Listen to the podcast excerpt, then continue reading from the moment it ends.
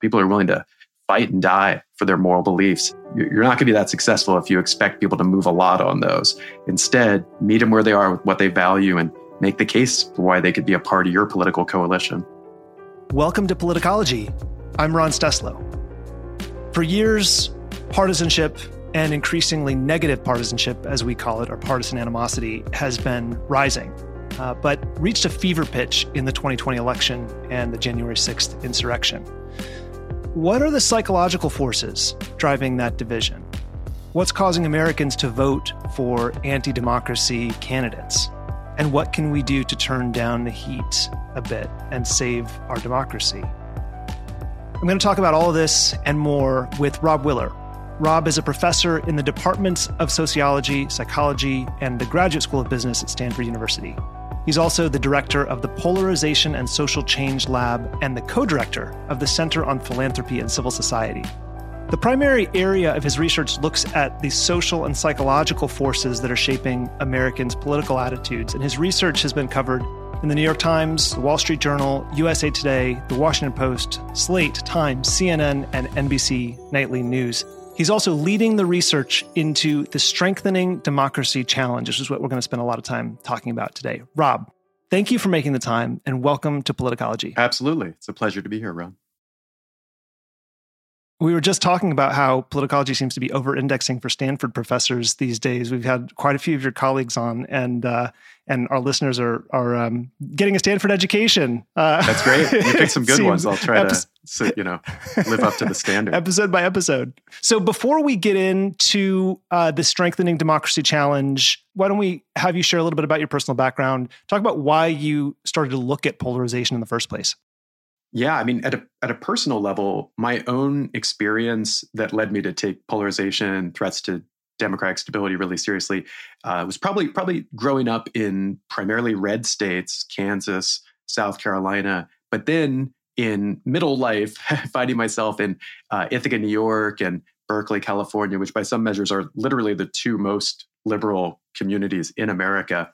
And it just made me feel very vividly how divided our country is, the extent to which people are really in just completely different political and moral worlds, uh, and and that those divisions are are really hard to handle. It's, it's a deeply divided and pluralistic society in need of rigorous thought and strategy to keep it together.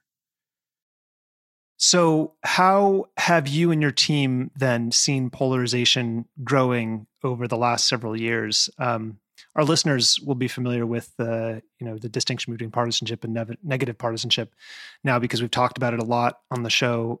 Um, and now, I mean, one of the more recent phenomenons in uh, applied politics is the degree to which negative partisanship is determining the outcome of elections as opposed to, you know, um, positive, we'll call it positive partisanship. Um, How have you seen those two trends um, diverge and polarization grow over the last several years? Yeah, well, you really nailed it. Um, the biggest trend that's relevant to our research that's been growing is the the rise in partisan animosity, or, or some folks call it affective polarization. This is negative attitudes that Republicans have towards Democrats and Democrats have towards Republicans, steadily increasing over the last basically half century, uh, and is reaching, you know, really acute levels at, at this stage. You know, people happily report that they would Uh, discriminate against members of the other party in employment settings. People, you know, it's a major preference for dating. It's a preference uh, for who you want to join your family, who you want to marry your children. Uh, it's just just a huge, huge divide cleaving the middle of our, our country. That's been steadily increasing. Another couple trends that are uh, concerning, which we're actually, we've been measuring these more recently, so we're not actually sure about the trend exactly. We're more sure that the, the level is concerning. Uh, our levels of support for political violence in the U S amongst Democrats and Republicans are at not high levels, but at concerning levels, uh, as we see with, you know, some significant examples of political violence out in the world. And then uh, support for undemocratic political candidates is also at a concerning level. So actually, Republicans and Democrats report that they would still vote for a candidate from their party that broke significant democratic norms, uh, you know, over a candidate from the other party. And this really cuts to the heart of how polarization can destabilize democracy, as if you hate the other side so much then you won't scrutinize the candidates from your own party. You won't attend to their faults because there's really not an option to, to stay home or vote for the, the other side. Uh, if you really despise the other side, it's it's a war, and you're just not looking at, at the blemishes and imperfections of the folks on your side. Okay, so lest anyone uh, be concerned that we are, um, you know, both sidesing what is, you know, pretty obviously a a, a lopsided equation here. Can you um, give us a sense from the data you found of um, to what extent Republicans versus Democrats uh, have the tendency to, you know, favor anti-democratic candidates or uh, harbor Um, negative partisanship, partisan animosity, be open to political violence? What do those numbers look like? Yeah, yeah, thanks. I, what we find in our research and others find in their research is that uh, Democrats and Republicans have surprisingly overlapping views on, you know, how much they dislike the other side, how much they support bipartisan, you know, cooperation, how much they would vote for an undemocratic candidate from their party. Uh, they have really different reasons, and I think some of those reasons on, I think the reasons on one side are better than the reasons on the other, personally. Uh, but in terms of like levels of vitriol, you see similar levels that are reported on both sides. And in fact, the bigger difference is between a strong partisan and a weak partisan uh, than between a Democrat and a Republican. Now, an important thing to say is that Republicans do report in, in our study a little more support for undemocratic candidates, a little more opposition to bipartisanship, a little bit more partisan animosity. Uh, so that is true. But again, if you wanted to guess what an individual person's levels were of those, you'd be better off knowing how strongly they identified with whichever party than knowing which party they identified with, if that makes sense. Now, what you might then ask is, well, why does it? Why is it in twenty twenty-two the threats to democracy are coming primarily from the right? I'm sure someone on the right would would quibble with this, but like, but my read on this is it's, uh, especially with the midterms, like what's most at stake is election-denying candidates being elected to office on the Republican side. And I think the difference is, in a nutshell, that Republican politicians, some many Republican politicians have used misinformation and, you know, have, have lined up on this uh, big lie, frankly, uh, and that they're the ones harnessing that the that potential for undemocratic, that undemocratic sentiment on the Republican side is being harnessed by Republican leaders, and it's not by Democratic leaders. So I, I think the way to kind of think about Democratic attitudes is, if it's a polarized society where people care a lot about their party for good or bad reasons, it they are reluctant to move off of candidates that have flaws on their side. And sometimes elites capitalize on that and harness it to do wrong, uh, do bad things and undermine democracy. And sometimes they don't. And it's really important that they don't. And we're seeing one side is harnessing that that sentiment that sits there in a polarized society, and the other side, thankfully, is not. Can I ask you a sort of uh, disjointed follow-up to that question? Yeah, this this thought comes to mind occasionally. I haven't really um, uh, explored it uh, too much, but one, it seems to me that one risk that creates um, with, you know, Democrats championing the rule of law, democratic norms, um, you know, safe, sound, free, fair elections, et cetera, um, becoming the party of democracy, small d democracy, um, sort of creates an aura of righteousness around the big D Democratic Party.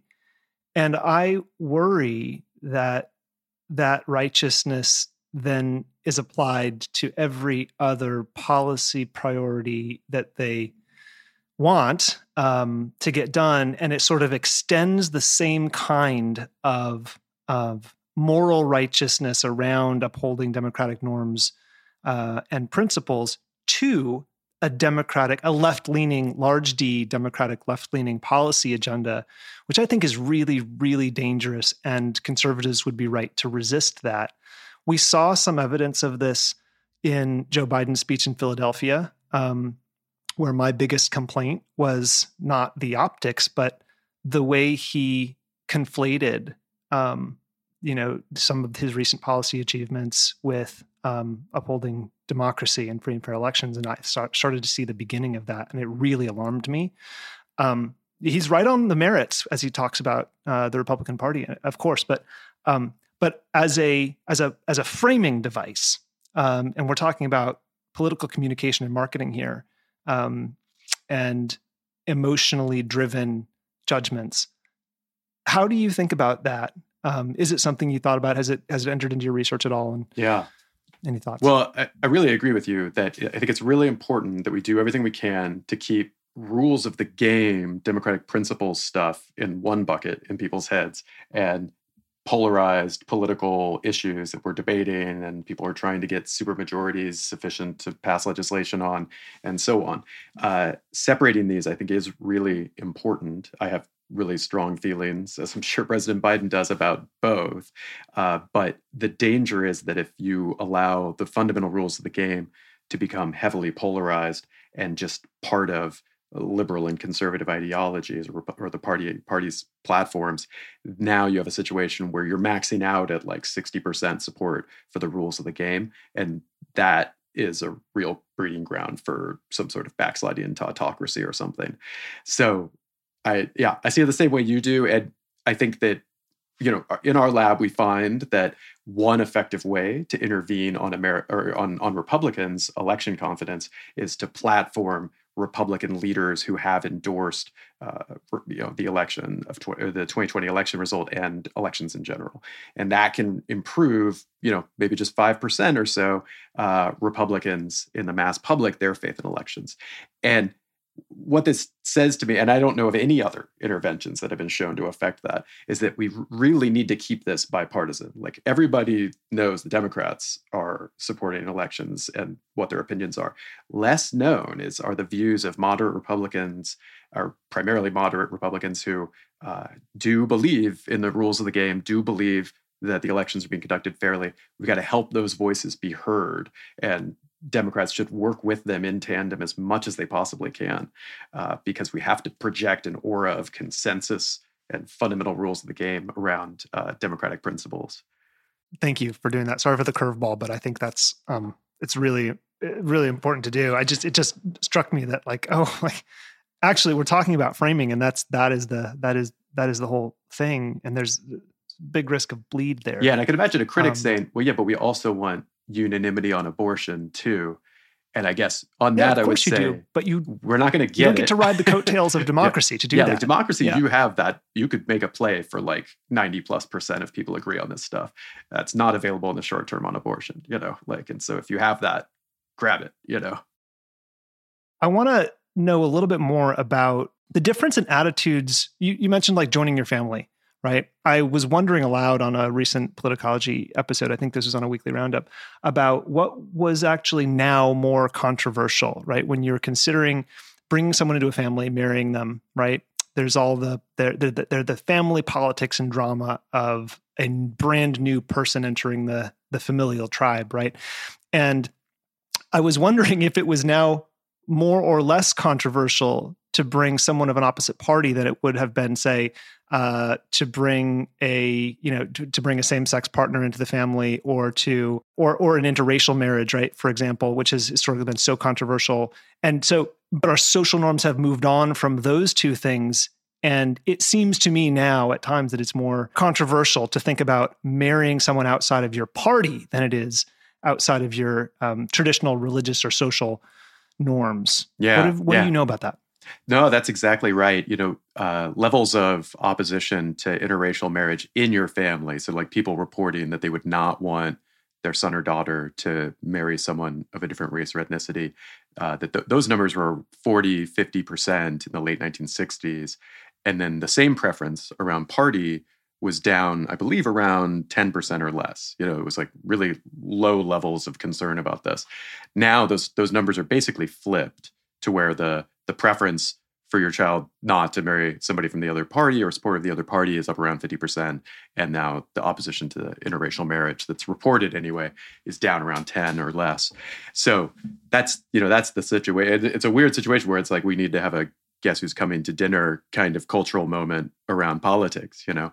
Um, and this is going to be harder to shake because, I mean, in, in my opinion, unlike race and ethnicity, politics really does encode meaningful differences of morality and perspective. I mean, not that that isn't associated with race and ethnicity in the U S, but um, you know, the prejudice was was very shallow.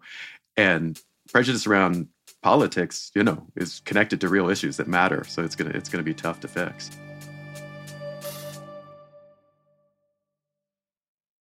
What is the Strengthening Democracy Challenge? Why did you decide to launch it?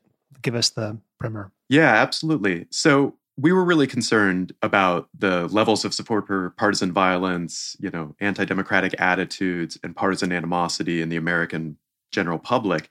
And usually the way researchers like myself and the, the folks that are in my lab at Stanford approach problems like this is to say, well, what's our best idea or our couple best ideas? Let's go out and test it as well as we can, make a case for it in an academic journal, publish, and, and move on.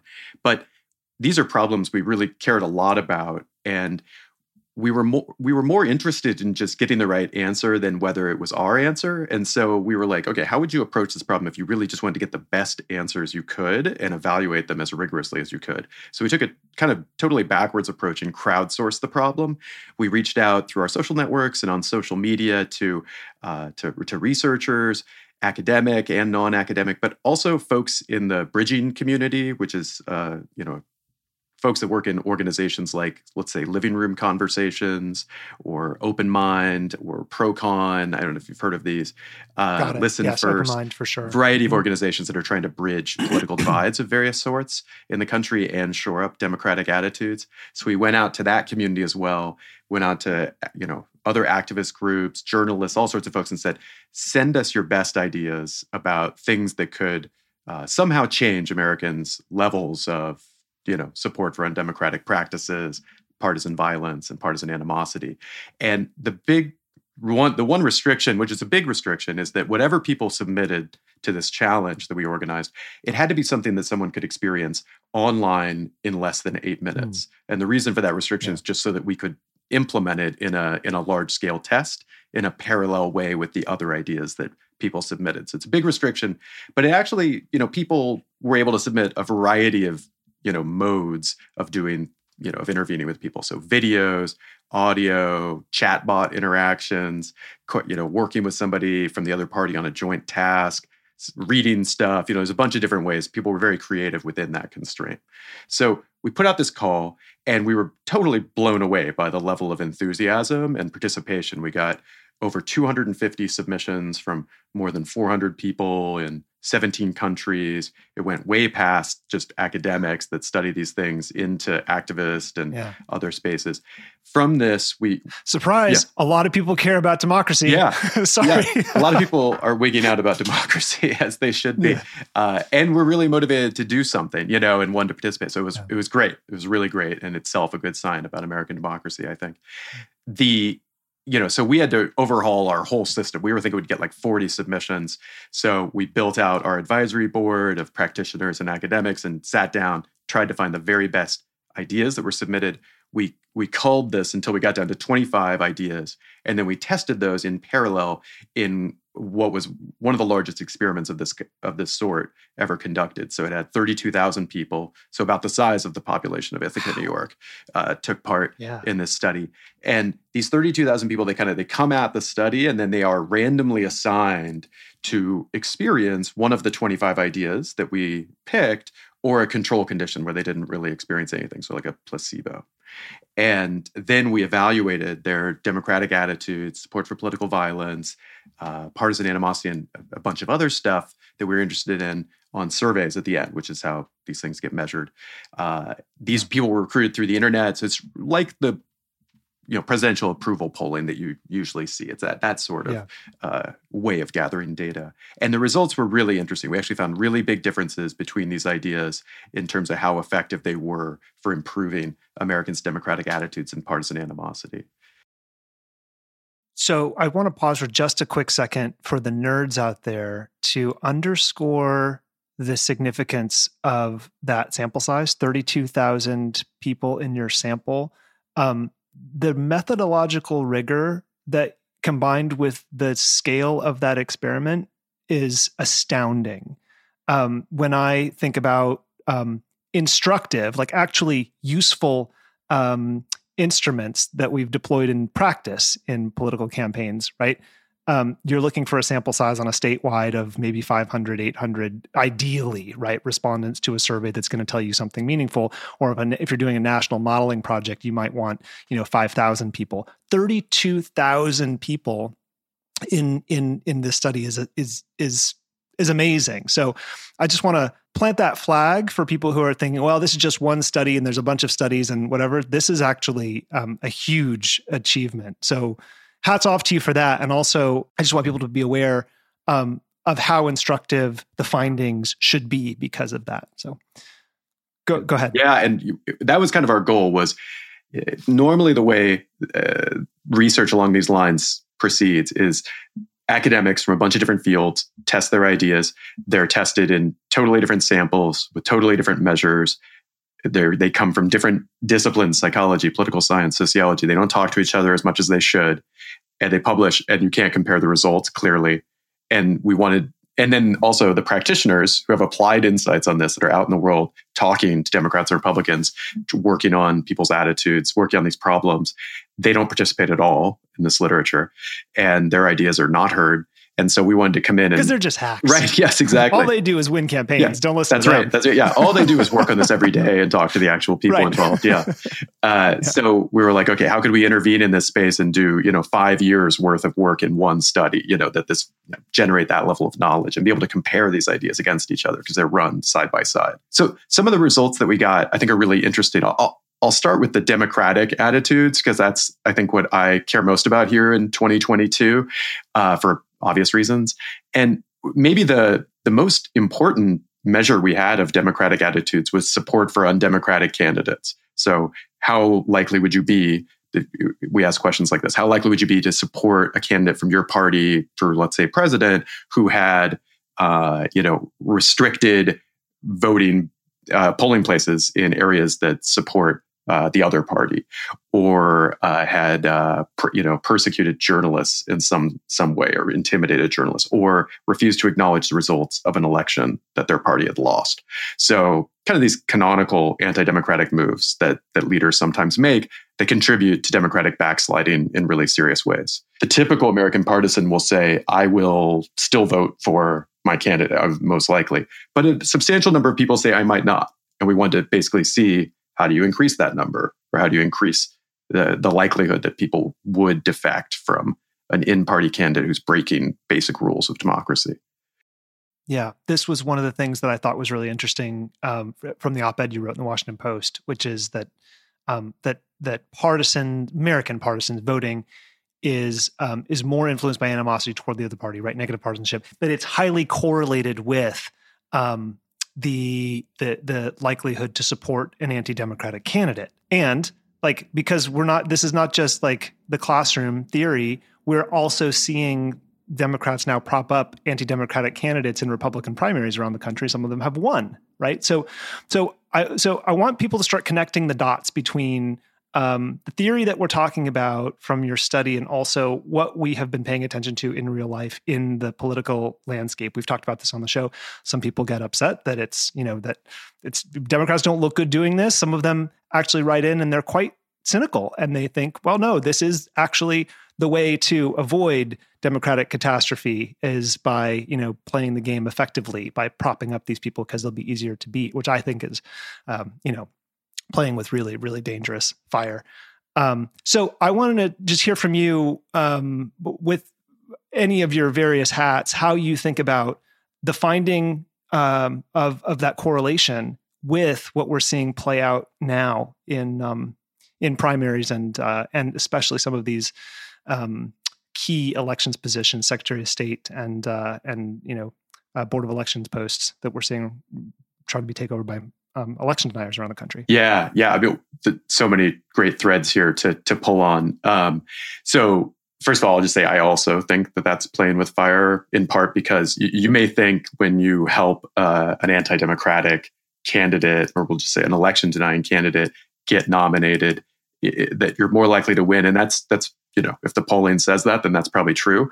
Uh, so I get the strategic temptation, but you're also doing actual damage to democratic norms in the in that region and possibly nationally as well. And that that's something that you, that is bad. That is that is going to happen if you uh, uh, make more prominent and successful anti-democratic candidates. It's hard to measure, but it's real. It's real, and we have to take it really seriously. So, to the other thread, uh, one thing that was really interesting that we learned from the challenge, and I, and I want to talk to you in a little bit, you know, about like specific ideas yeah, that did really well, specific interventions. Yeah, that's yeah, next. yeah. But one thing, just theoretically, that was really interesting was that we got a much clearer sense of what are the forces that lead people to support undemocratic candidates. And basically, there were two big causes that we found that were both causes that increase people's willingness to support undemocratic candidates and are also the causes you want to, you know, like kind of the levers you want to pull on to reduce that. So one is, how much do people care about undemocratic practices? That's kind of obvious, right? Like, so the more you are worried about somebody being an election denier, the more likely you are to vote against somebody from your party for doing election denying. Almost tautological. The other one's less obvious. It's this negative partisanship factor. It's this uh, partisan animosity factor. This one's not, it wasn't clearly established in the literature, but like the more you hate the other party, the more you also are willing to tolerate undemocratic practices from candidates from your party. Uh, why? Because you don't want to help the other side by by voting for them or staying home. And so we had this clarity that's really these two things. And if you if you really wanted to get get out there and stamp out undemocratic candidates, or just, you know, get them out of out of the equation, that you'd want to pull both these levers as hard as you could. Get Americans to care more about democratic principles, clarify for them what they are. And then the other thing would be try to turn down the animosity that people feel towards their rival partisans, which is not easy, um, but it can help on this problem. Also wanted to say one other thing about how I understand the democratic problems we're facing in, in, in the midterm elections.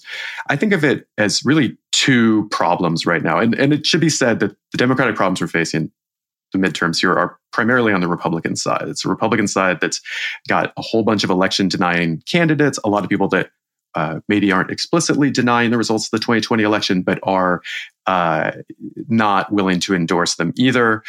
And a lot of these people, as you pointed out, are secretaries of state at the state level. This is really concerning. They're going to run the twenty twenty-four election. It's not hard to see some sort of scenario where a bunch of election deniers get elected secretaries of state position. They're in charge of uh, administering vote counts in twenty twenty-four.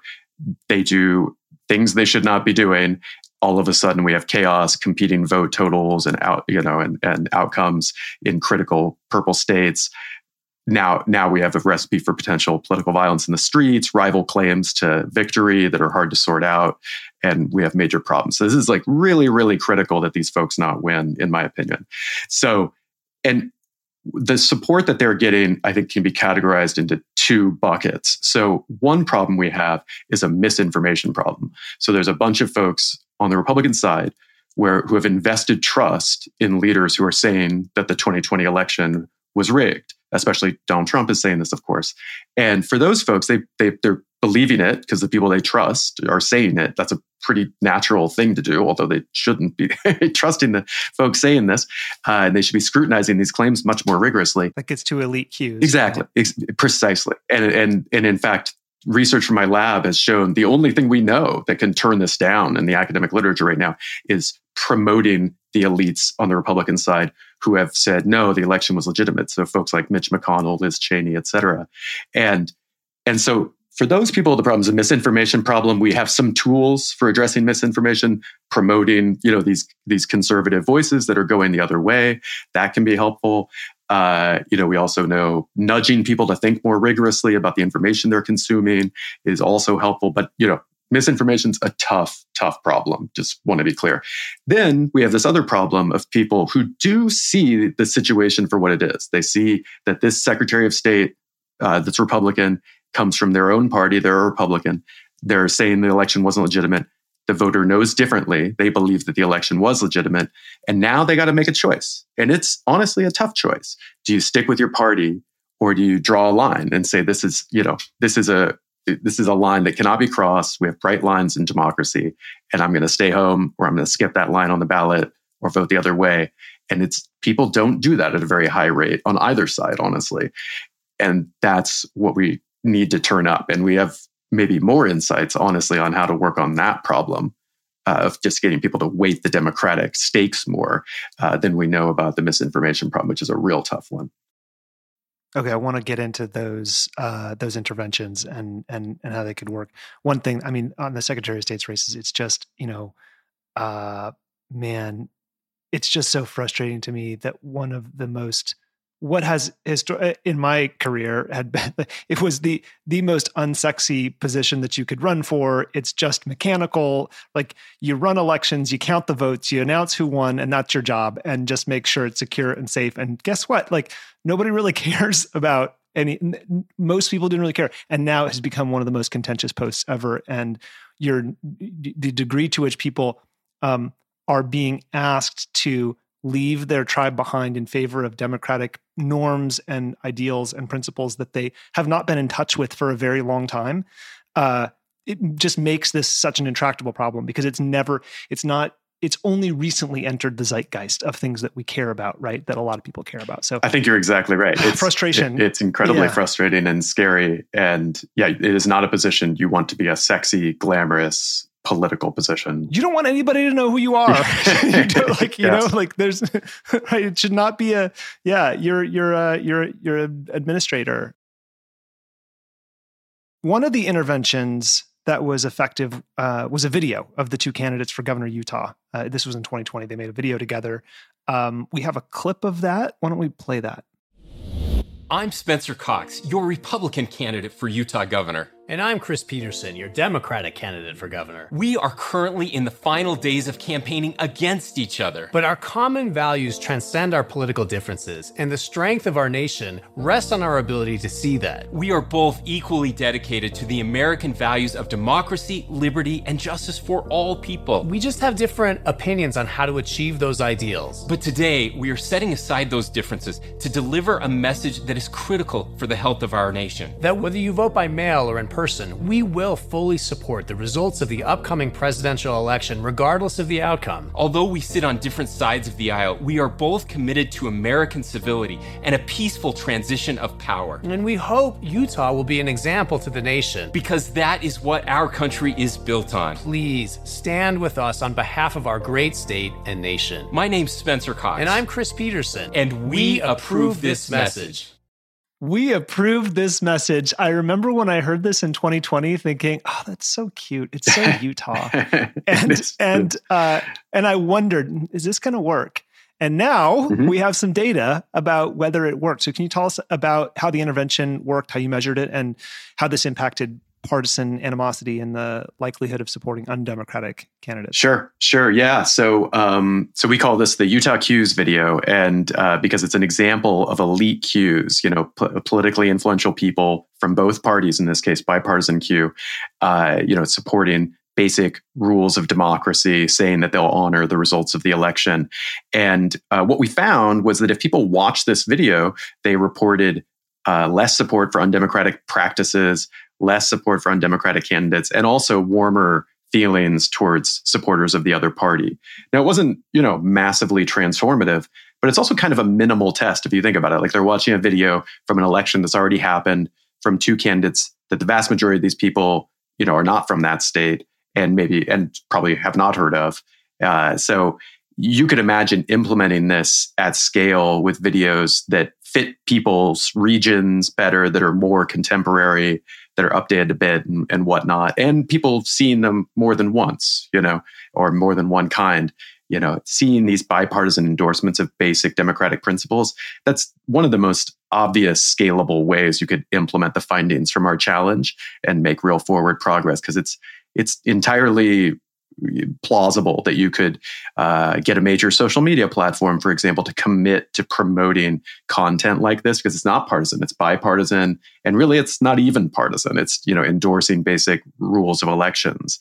And you could also imagine setting up, uh, you know, campaign or recruiting major donors to political campaigns who don't want to see Democrat democracy destabilized. After all, they're giving to an election structure. They obviously are invested in elections.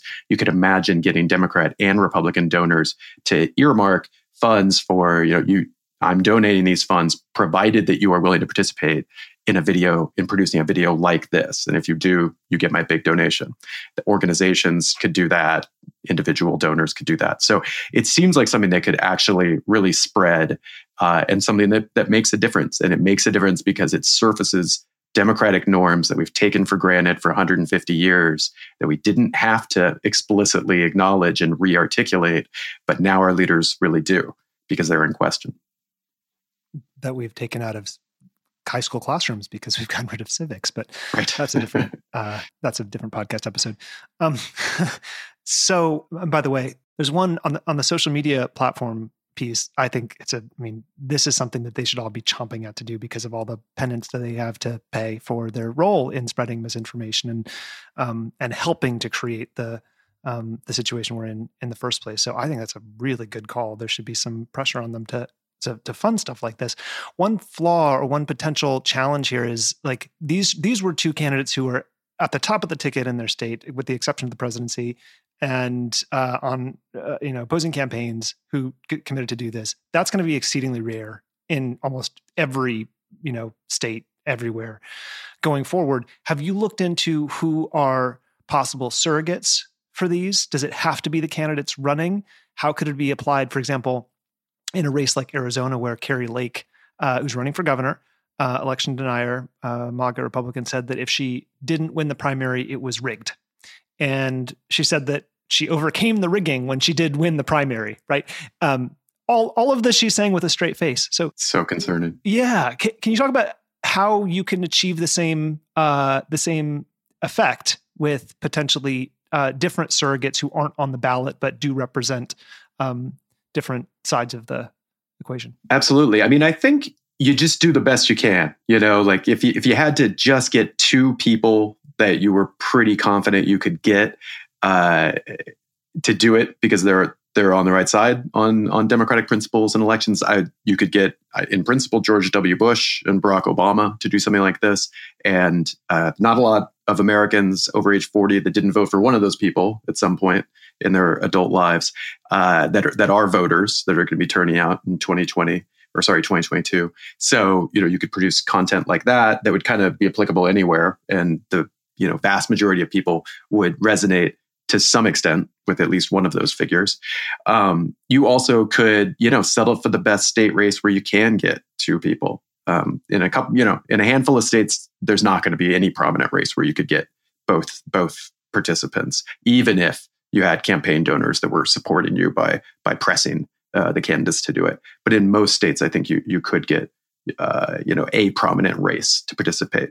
Uh, maybe maybe I'm being overly optimistic on this, but I think that this is a place where donors could really really help uh, by pressing people into a situation where it's in their campaign's self-interest. The challenge is that as the Republican Party, as you mentioned earlier, becomes exceedingly um, disillusioned with democracy as an idea. Uh, it's it's becoming baked into the identity, right? We, that that um, that elections are that they would never just do it, right? Because it's too antithetical to the brand, to the campaign message. So I think the resistance is maybe you could today, maybe this year, maybe twenty twenty-four. I I doubt it if things continue on the trajectory. But well, that um, I'll play the bad I mean, cop. That's even a, de- a threat to democracy we haven't even talked about. I think is people who are explicitly confronting democracy as a political institution and saying, actually, we should be open to alternatives, because you can imagine a continuum that's here. That's a whole different. Yeah, thing. That's like a whole other yeah. animal, right? Because there's there's the yeah. folks that see that the election wasn't rigged, see we have de- democracy problems among Republic uh, on the Republican side, still are tempted to vote Republican because the Republican Party represents their values, policies, what have you. Then you got the people that are denying the election. They're taking that, you know, as gospel. For them, voting Republican uh, for an election-denying Republican candidate is the pro-democracy move, you know, because this, this is somebody who's calling out a stolen election. That's actually the democratic thing to do. Then you got some folks who are actually considering Orban-like alternatives to democracy. That's super scary. And yeah. uh, that's super yeah, scary. But yeah. those those people... you know, uh, th- that's a completely different breed. And, you know, how should I put it? The sunlight still burns their skin. We'll put it that way, right? We have not yet reached a point where it's uh, it's acceptable uh, in, in any in any si- you know, significant tribe to um, right. to say down with democracy. Yeah, right? Everybody right now is agreed. saying I'm for democracy. They just have different ideas of what that means, and some of those ideas are perverse. But most everybody, um, but we haven't yet reached a point where yeah. But right, hey, like don't hold your breath. You know, um, it's starting, uh, and I am concerned yeah, about where it is, it'll go. It is starting.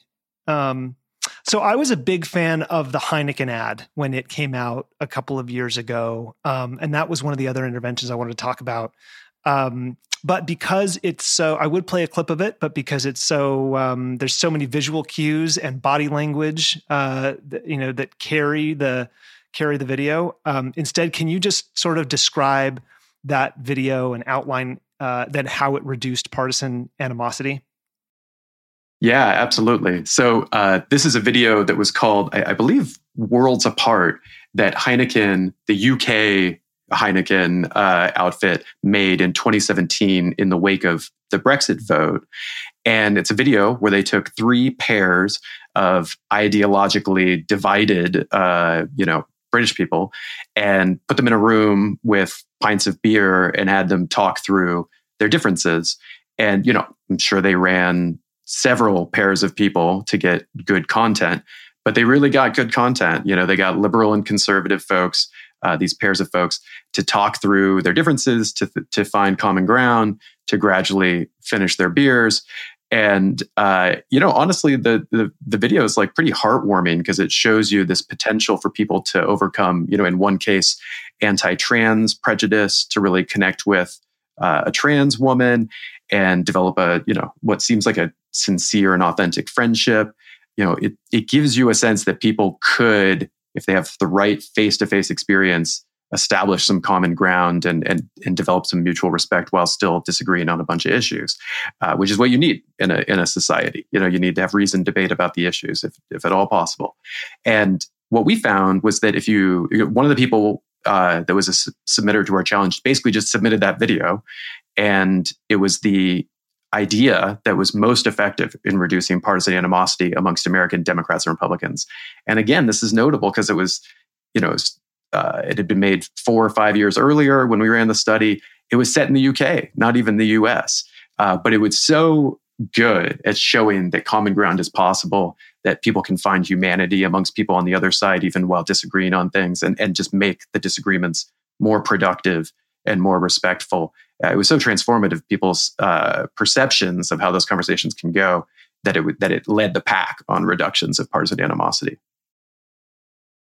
I um, we we should probably note, we'll put the link to that and both of these videos in the show notes. And so if you want to pause and go watch that and then come back, a lot of this will make a lot of sense to you. It's not that long, just a couple minutes. And research shows that your your partisan animosity and anti-democratic attitudes will go down as a result. There we go. Yeah. Um, so I, I thought it was interesting, you know, just, just showing people the difference between their assumptions about how members of the other party would talk about them and the reality lowered their animosity. This was one of the, um, this is also one of the experiments that you ran. Dems were saying that uh, most Republicans would think a Democrat wanted totally open borders, but the reality is much different. Um, and members of both parties think that people from the other party would say that they were less human, when in fact none of the subjects said that. Um, can you explain what's at play there and how it can feed into the negative partisanship?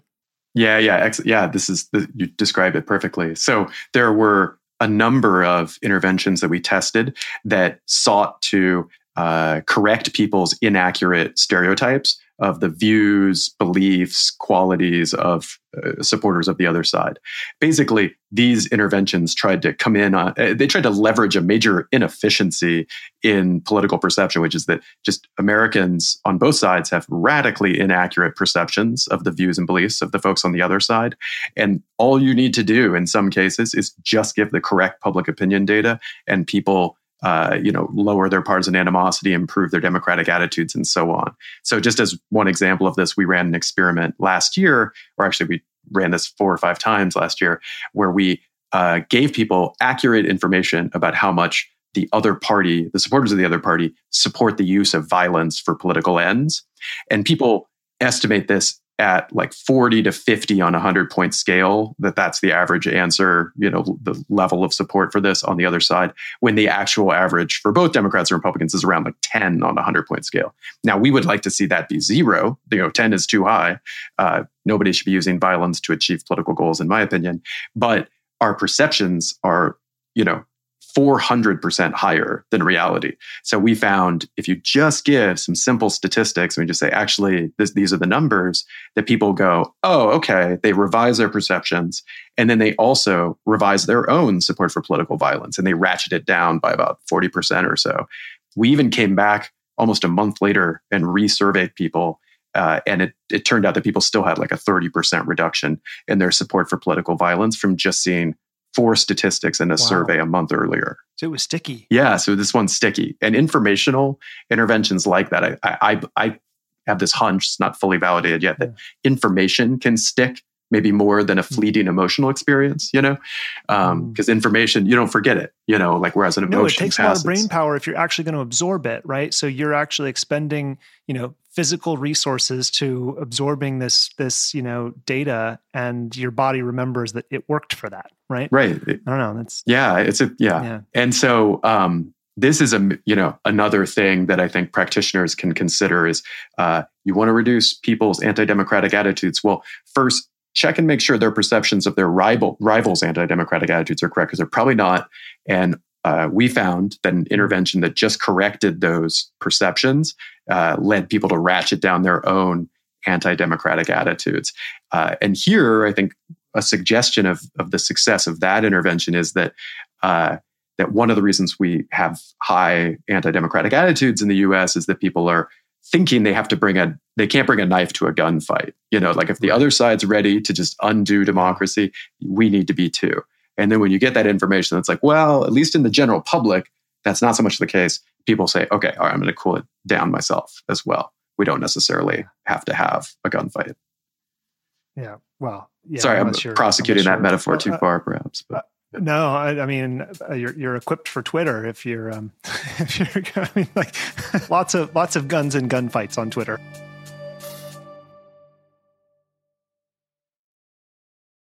So I want to talk a little bit more about uh, sort of how you, so it's clear, any other interventions you want to mention that really, that really popped out, that really sort of performed well? Yeah, thanks for asking, Ron, because there is one more yeah. that I thought the results were really okay. compelling. Uh, so Great. This one we call the democratic fear intervention. And basically what it did was it tried to show vivid imagery of what it looks like in a society that's experienced some kind of democratic collapse. And so it showed scenes of civic unrest, police repression in the streets, you know, really, really messy, scary looking protests uh, and, and police response, military response in countries, again, that are, you know, dealing with some kind of democratic collapse. So places like Turkey, Venezuela, Russia, and, and some other places too. And then culminated with imagery of the Capitol riot, January sixth. And the narration said, you know, this is what it looks like, you know, when democracy dies. And also here, look at this imagery.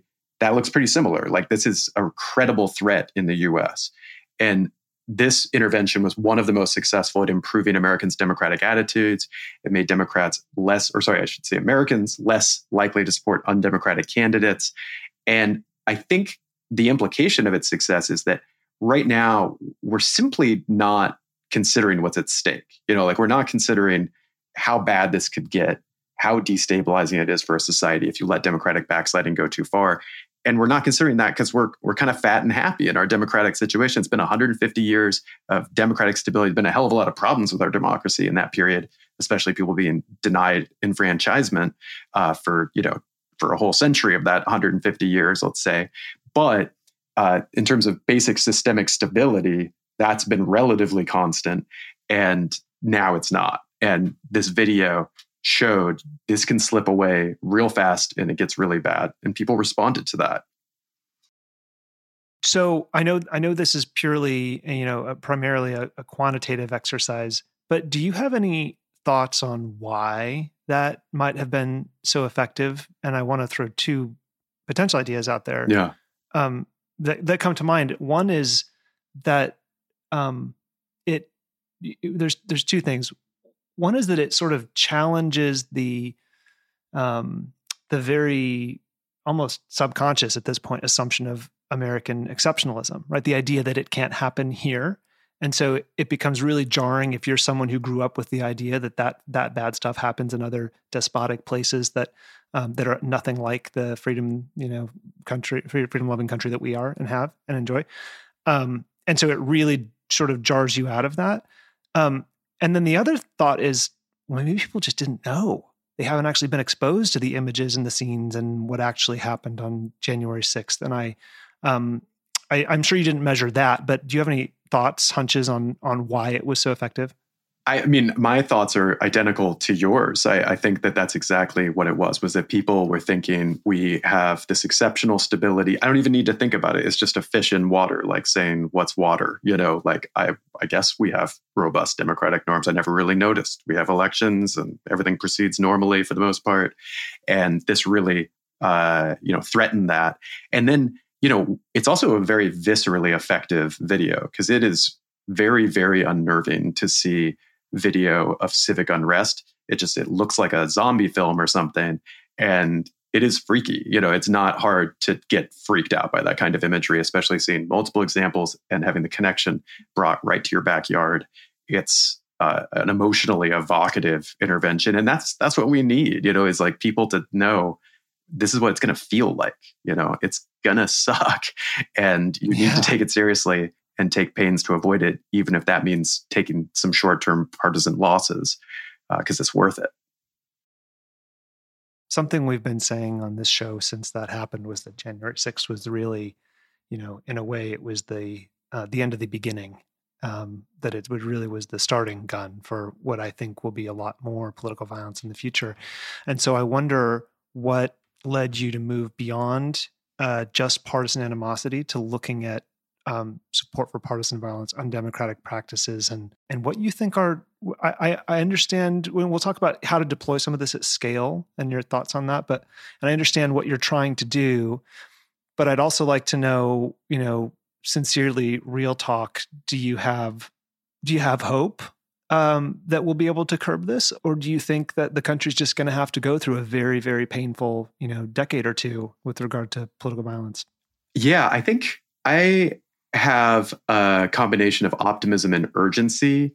And, and so my thought is I am optimistic, but I think we will have to repel this threat. You know, I think we will need to take pains to take it seriously and rally everybody on both sides to restore norms, yeah, repel the threat, exp- expel the anti-democratic candidates, don't let them win, uh, don't don't let these breaches go. Uh, become normal, you know, like we can't let this become a, a normalized thing. We have to do everything we can uh, through civil society organizations, uh, media companies, like everybody's got to be on the right side on this. Uh, the various moderate Republican leaders who've stood up, like they need to be applauded and championed and platformed and supported. Uh, I mean, for me, I do political consulting. I'm thinking about who I would you know, sign up for to support in twenty twenty-four, because I, I have done that kind of work before. And I kind of want to, you know, try to help Liz Cheney as much as folks from my party. You know, I'm a Democrat, um, because I think having her keep that voice alive and be that, you know, that rational, uh, factually grounded voice saying, you know, this is what actually happened. This is what's over the line. Uh, it's so important. We got to make these lines bright. Okay. If there is uh, someone listening here who is sort of an ideal partner for you to work with, a funder, a donor, a, a social welfare organization, uh, a civil society organization, um, what are the ways that you would most urgently like to be able to deploy um, the intelligence that you have found with this project? Um, if you know, if you had a wish list, what would be at the top of it, and what would you want to, what would you want to be doing like tomorrow if if all the stars aligned? Yeah, uh, awesome question. I mean, I think that some of the some of the ideas that I would love to see implemented are ones we've talked about here. So I would love to see donor groups on the left and the right really, really purposefully organized to coordinate uh, making donations contingent on public, explicit, bipartisan endorsements of democratic norms. Because I think if you can just get that, if we can just get our reps in on that, make people repeatedly exposed to that, it can help us uh, re-normalize democratic practices and faith in elections and marginalize the voices going the other way, because they're really winning, you know, and we need center-right leaders, especially. Uh, honestly, whether it's it, through bipartisan messages or, you know, unilateral messages, we we need these center-right voices to to stand up and support the, the system and the structure. And donor groups can help with that. Major donors can help with that. Social media platforms and other media outlets can help by promoting that content, making it visible. Everybody's got skin in the game on societal stability and, and democratic stability. So we, we need everybody to work together. I think the other thing I'd love to see is uh, social media platforms uh, and other kinds of gateways to information on the internet take seriously that right now people are in information environments that where misinformation isn't just a problem. Like, we know that's a problem. People are working on it. They're not working on it as urgently as they should. Uh, but, you know, that's a known problem. What's maybe not a known problem is the, you know, really, really inaccurate stereotypes people have of people on the other side. And this research, our research shows that really makes a difference. And that if you can make people's views of folks on the other side more accurate, it, it can really improve things on multiple fronts. You know, whether we're talking about democracy, animosity, support for violence, all of it uh, can be meaningfully improved by correcting people's uh, radical misperceptions of one another. This is a tough thing to do in a media environment. If you're If you're running the Washington Post or something, you're thinking right now, well, what are we supposed to not cover the January sixth trials that portray these violent extremists? You know, like we we have to do that, right? Like we have to cover that news. Uh, and yes, that's going to make Democrats think that the average Republican supports violence more than they do. But what are we supposed to do? Like cover the folks that are not, you know, being violent? Like that's not news. And that it's true that you need to cover the political violence for sure, and that that's part of a natural societal response to it as well. But we just need to think very carefully about how media could generate overall more accurate impressions of folks, because people more and more are not having those relationships across party lines in their neighborhoods, in their workplaces, in their families that would help them correct their misperceptions. Uh, so media is going to have to help us. You know, one thing that the publisher set could do is whenever they're running coverage of of of things that might skew someone's perception of the other side is to include a fact-based little call-out box. Like, the coverage itself is important. Yes, cover it, absolutely. But include a factoid from the Washington Post in a little box that says, did you know uh, uh, X percent of Republicans actually don't think this and, what, and X percent, right? Begin to inject uh, like really sound um, just facts about what, you know, being aware of how this might shape someone's opinion of an entire party, um, and and to make sure some some you know some reality is injected into the into the context. And also, by the way, since most people are consuming this information online, there's no reason it can't be interactive in the way that you've designed for your intervention. So it can be right there in the middle of the scroll, right? Um, so it's something they could do. I think the pressure on publishers to take an active role, to accept some responsibility in uh, in shaping public opinion, which they inevitably do. Everyone knows this. Um, uh, it needs to be needs to be a lot stronger. The the pressure really should be there. Um, Unfortunately, what we have is the other trend, right, which is the, the atomization of media into into echo chambers and silos where people read what they want to read, and um, and so. This probably takes us down an unconstructive, um, well, it's a it's a divergent path about the attention economy and um, and the, the the financial incentives for um, media coverage. But uh, that's the that's the big headwind there. Um, one thing I'd really like to see if the F E C weren't uh, so toothless now uh, uh, is, you know, we require candidates to um, approve this message at the end of all Uh, official spending. We could also require uh, that that approval include a you know five word sentence about, and I will accept the results of this right, election right. once it's certified. Right? Yeah. Period. Full stop. In order to in order to be uh, compliant with F E C regulations, you have to uh, you have to commit to that. That seems like a no brainer. Um, unfortunately, the F E C is broken and both parties want it that way. But yeah, I would support um, that. It's just like if you're going to play a football game, you have to accede to following the officials' calls on the field. You know, like that's that's not optional. Yeah. Yeah. I want to do one other thing, which is, you know, when I was when I was reading about you, reading your bio, I noted uh, that your your research has included the role um, that emotions play in moral judgments uh, that people form about each other, and this is something that really hits home with me as a practitioner because, you know, political marketing is all about emotions. Um, it is it is pretty true that policy mostly has nothing to do with winning elections; it almost never does. Um, it's, it's all about emotions. People make decisions, um, and, and frame their behavior around, uh, emotional responses to stimuli.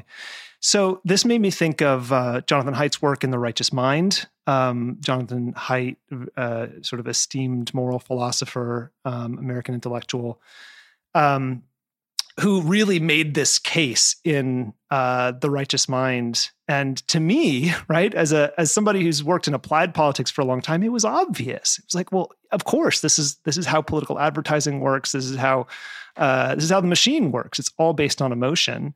And the reason you save used to save most of your T V spending, your your media spending until the last few weeks of a campaign is because that emotion is short-lived and you need people to make their voting decisions based on the emotion that you invoke in your advertising.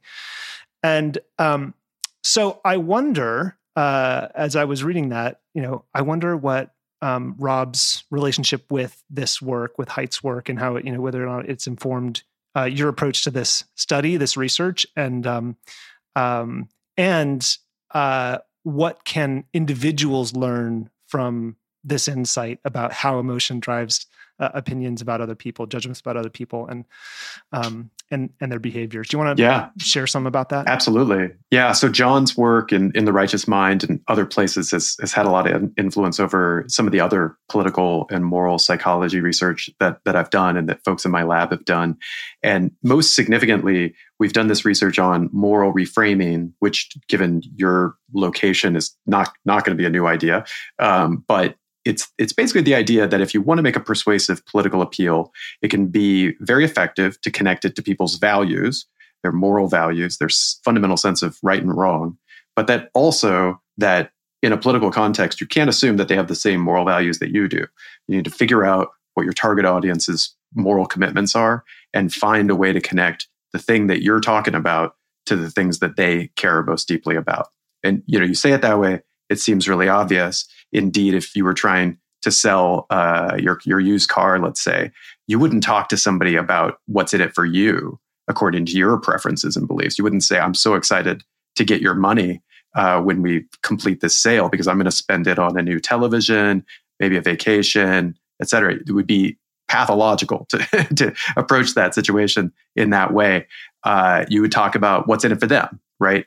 But interestingly, with political conversations, political persuasion, the non-professional kind of amateur reflex, my, my own included, is to, to talk about your own perspective on the issue, how this political position, whatever it is, aligns with your values and beliefs and commitments and so on. Uh, but it's simply not as persuasive. And we're we live in one of the most diverse countries. You can make a case we live in the most diverse country in the world.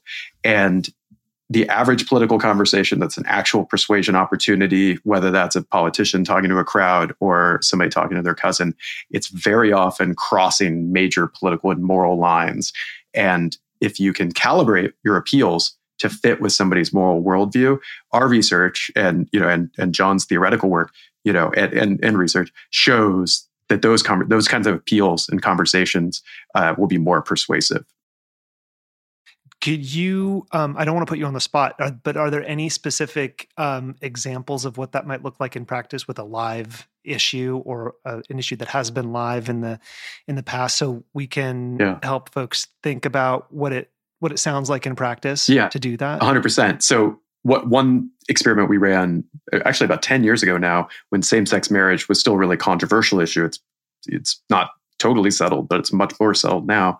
Uh, we tested a persuasive appeal in support of same-sex marriage that was uh, written to fit with conservative conservative values of, of patriotism and group loyalty, values that are are not absent on the left but are, you know, just less central and less strongly endorsed, you know.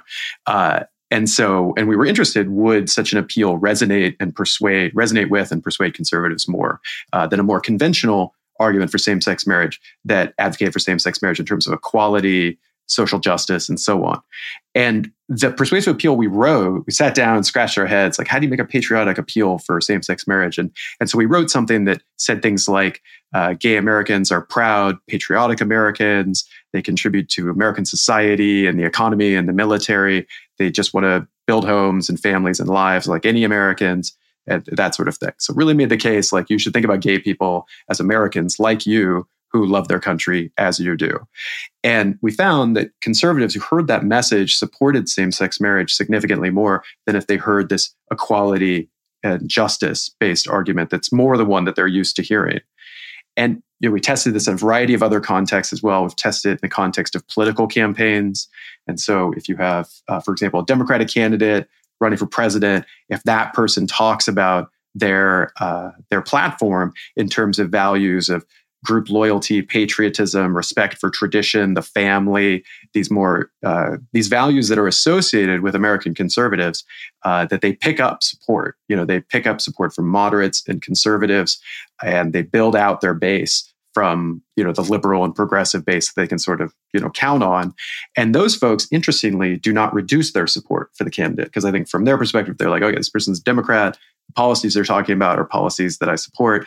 And then this value-based rhetoric, it's not the rhetoric that resonates most with me, but it's not, I don't have a problem with it, you know, like, what's wrong with the family and, you know, and, and America, you know, things are basically fine with me. Um, I mean, some folks, I'm sure, didn't feel that way, but we didn't find a statistically significant drop-off in support among the base. So this is, uh, again, it's kind of marketing one oh one, persuasion one oh one.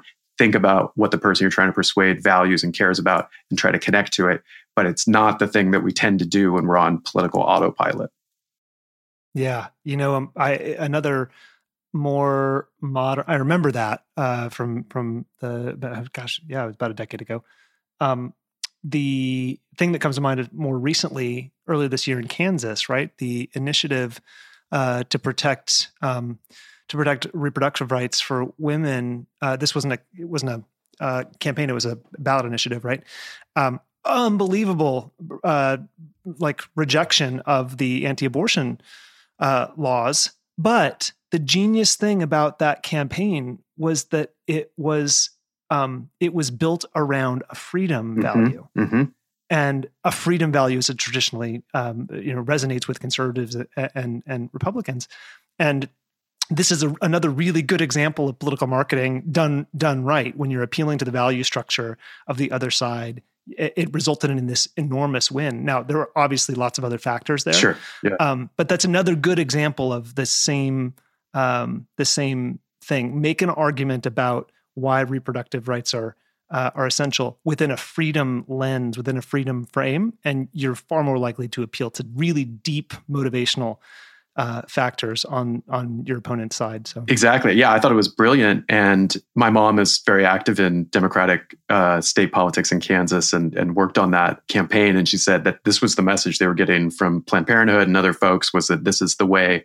Uh, basically, they had, they had tested this and found that this morally reframed argument worked better. And and Planned Parenthood actually had worked on a field experiment with David Brockman and Josh Kalla, uh, political scientists at, at Berkeley and Yale, who implemented moral reframing, implemented this research in the context of door-to-door canvassing around abortion rights. So there's this like, you know, line of work that really, you know, starts with John's work uh, and goes through to, you know, the messages people were hearing about what what would be more resonant on the ground in Kansas. And uh, I think it's great, you know, because I, I think there's a way to think about this technique that says, oh, this is inauthentic manipulation, you know, people making arguments they don't themselves agree with. But I, I really don't see it that way. And I'd, I'd encourage... I see it as empathetic. Yeah, exactly. Yeah. And that's yeah. how I would encourage people to think about it when when they consider doing it is, you know, instead you're showing respect and empathy for somebody by taking seriously where they're coming from, figuring out what they care most about, and making the case to them that they could agree with you on this thing while still being who they are. Because people's moral beliefs, they constitute your personhood. You know, people are willing to fight and die for their moral beliefs. And you're you're not going to be that successful if you expect people to move a lot on those. Instead, you know, meet them where they are with what they value and make the case for why they could be a part of your po- political coalition. Yeah, but you have to do it sincerely.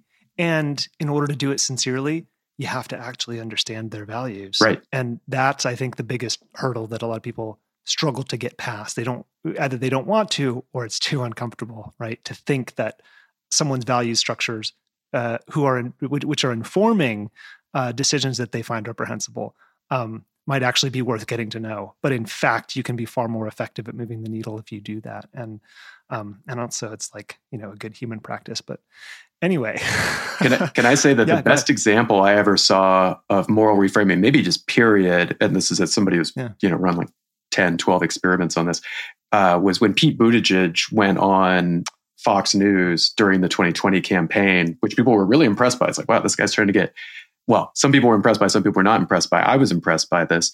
He's trying to win the Democratic nomination. He went on Fox News, interesting choice. And they asked him the question about, you know, what's your position on abortion rights? And, you know, you're thinking, wow, how, how's he going to steer the plane here? How's he going to get out of this yeah, one? He's, yeah, he's screwed now. You know, he's asking about the most charged issue in America, arguably. Uh, and, you know, to a primarily Republican town hall kind of audience. And he makes this case that the way to think about it is you've got families that are making an incredibly difficult choice. You know, maybe they've detected, you know, some sort of very serious congenital birth defect. Maybe they're making a dif- difficult choice for another reason. And that, and so he enlists your empathy there, right? You know, so he's like, think about this as families making really horribly difficult choices. And that, and then he said, I think that people are better off making those choices with within the family, with faith leaders. And I don't see a reason why government should be in that room telling them how to make that choice. They should be talking to their doctors, wow. their faith leaders. Yeah. And people like applauded it. They were like, you know, that's a compelling reason for me, for why I could agree with you on this.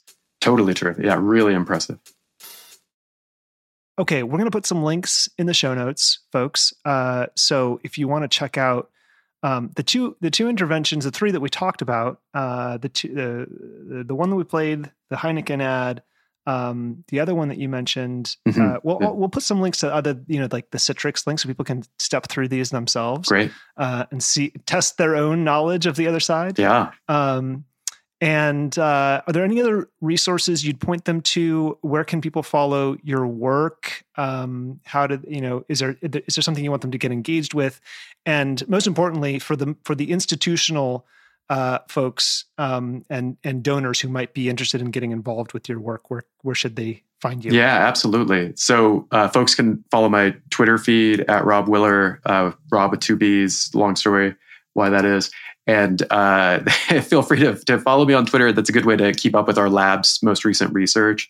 And our project that we've been talking about the most here, the Strengthening Democracy Challenge, has a, has a website with uh, all sorts of content on what techniques we found were more or less successful, explained in a variety of formats, uh, hopefully really readable and, and understandable for folks. Uh, that's that's easily available on a Google search, Strengthening Democracy Challenge.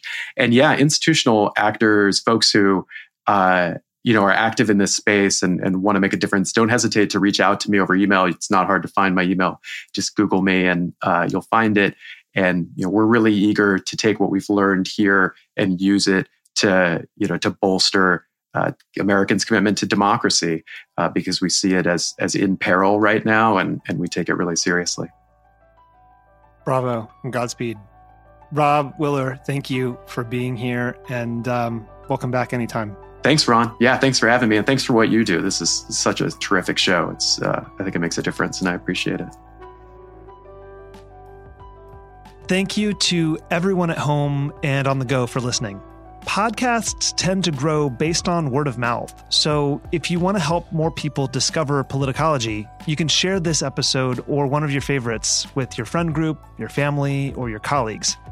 If you have questions about anything we've talked about, you can reach us, as always, at podcast at politicology dot com.